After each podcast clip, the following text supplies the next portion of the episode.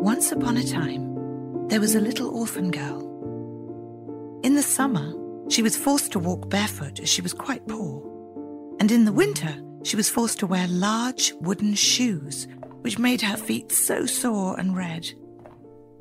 In the village, there lived an old shoemaker's wife, and she had seen the girl in summer and in winter and thought she ought to have her own pair of shoes. So the old shoemaker's wife, who had never made a pair of shoes herself but had watched her husband do it countless times, sat down and made the girl a pair of shoes using red cloth. They weren't perfect, but they would do. The little girl, whose name was Catherine, wore the shoes for the first time to church. They were not suitable for the occasion, but she wore them as they were the only pair of shoes she owned. Just as she was entering the church, a large carriage rode up and stopped. Inside was an old lady who looked upon Catherine and pitied her. She said to the priest, If you give me the little girl, I will take care of her. And so Catherine went to live with the old lady. She thought it was because of the red shoes, but she was wrong. The old lady thought them hideous and had them burned. Catherine was dressed very nicely, and she was taught to read and write and sew. One day, the Queen was travelling through the countryside and had brought her little daughter, the princess, along. All the people gathered to see the little princess. She was dressed in fine white clothes and wore a beautiful red pair of shoes. They were indeed much finer than the ones the old shoemaker's wife had made for Catherine, but still there is nothing in the world that can be compared to red shoes. Some time later, Catherine was old enough to have a new wardrobe, and in addition to many fine dresses, she was to have some new shoes. The best shoemaker in town was hired, and Catherine went to his shop to be fitted.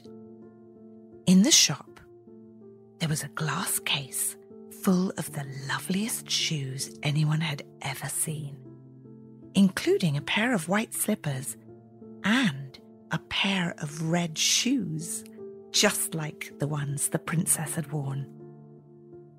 How beautiful they were! The shoemaker said they had been made for the daughter of a count, but that they had not fit her. The old lady, who could not see very well and was colour-blind, asked, I suppose they have been made of shiny leather? Yes, they shine beautifully, Catherine replied. The red shoes fit her, and they were bought. But the old lady thought them white, and if she had known they were red, she would never have allowed it, for she thought red shoes were not suitable for a proper lady. And when they attended a tea at the home of the Duchess, Catherine wore her red shoes. The ladies were shocked and told the old lady so. And she scolded Catherine when they arrived home. You are not to wear red shoes. Give them to me, I shall burn them. Catherine gave the old lady a pair of old brown shoes she had outgrown, and they were burned, and her red shoes were saved. The next week, the old lady wanted to take air with Catherine, and so they went on a walk to town. Catherine had slipped on her red shoes. On the way into town, it was quite dusty, and Catherine's shoes turned grey. At the town gates, there stood an old soldier leaning on a crutch. He had a long beard with strands of both red and white, and he bowed when the ladies approached. May I clean your shoes, milady? he asked. And the old lady was grateful. Then Catherine put out her little foot, and the soldier exclaimed, Oh, what pretty dancing shoes! He tapped the shoes with his hands and said, Set fast when you dance. The old lady gave the soldier a gold coin, and the women continued their walk. And all the people in town saw Catherine's red shoes. But Catherine did not mind their whispers, for she loved her shoes. And when the carriage came to get them and Catherine was stepping inside, the old soldier appeared again and said, My, what pretty dancing shoes. And Catherine could not help herself and danced a few steps. But then she could not seem to stop. It was as if the shoes had power of their own. She danced round and round in the street, for she could not stop. Finally, a footman came to her rescue and lifted her into the carriage. But her feet continued to dance, and she kicked the old lady several times.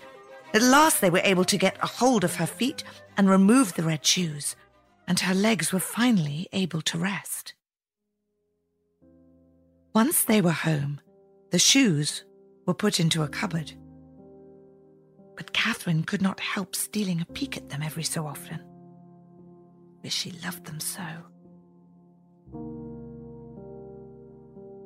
It was not long after this that the old lady fell ill. The doctor said she would spend the rest of her days in bed and that she must be waited upon, hand and foot. This was Catherine's duty, and she nursed the old woman as best she could. One day, an invitation arrived. There was to be a grand ball in the town, and Catherine was invited.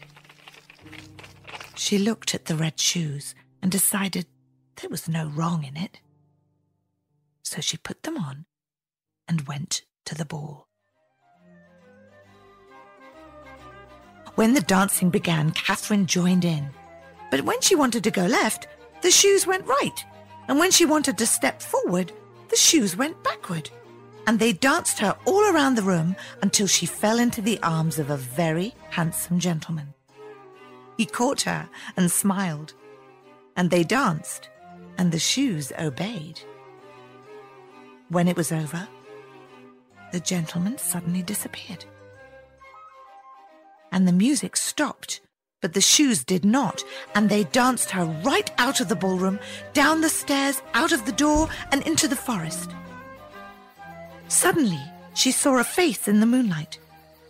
For a moment, Catherine was frightened, but then the shoes stopped dancing, and the man stepped out from behind the tree. It was the old soldier. But he did not look as old, nor did he have his crutch. What beautiful dancing shoes you have, my dear. But if you could choose a life of happiness, or to keep your red shoes and your fine things, which would you choose? Catherine looked down at the shoes. She fancied them very much, but she knew that they would not give her the kind of happiness that would fulfill her for the rest of her life. I would choose happiness, she said to the soldier as she stepped out of the shoes. Once Catherine's feet were out of the shoes, they melted into the earth. And when she looked up, the old soldier was no longer the old soldier. He was the gentleman she had danced with at the ball.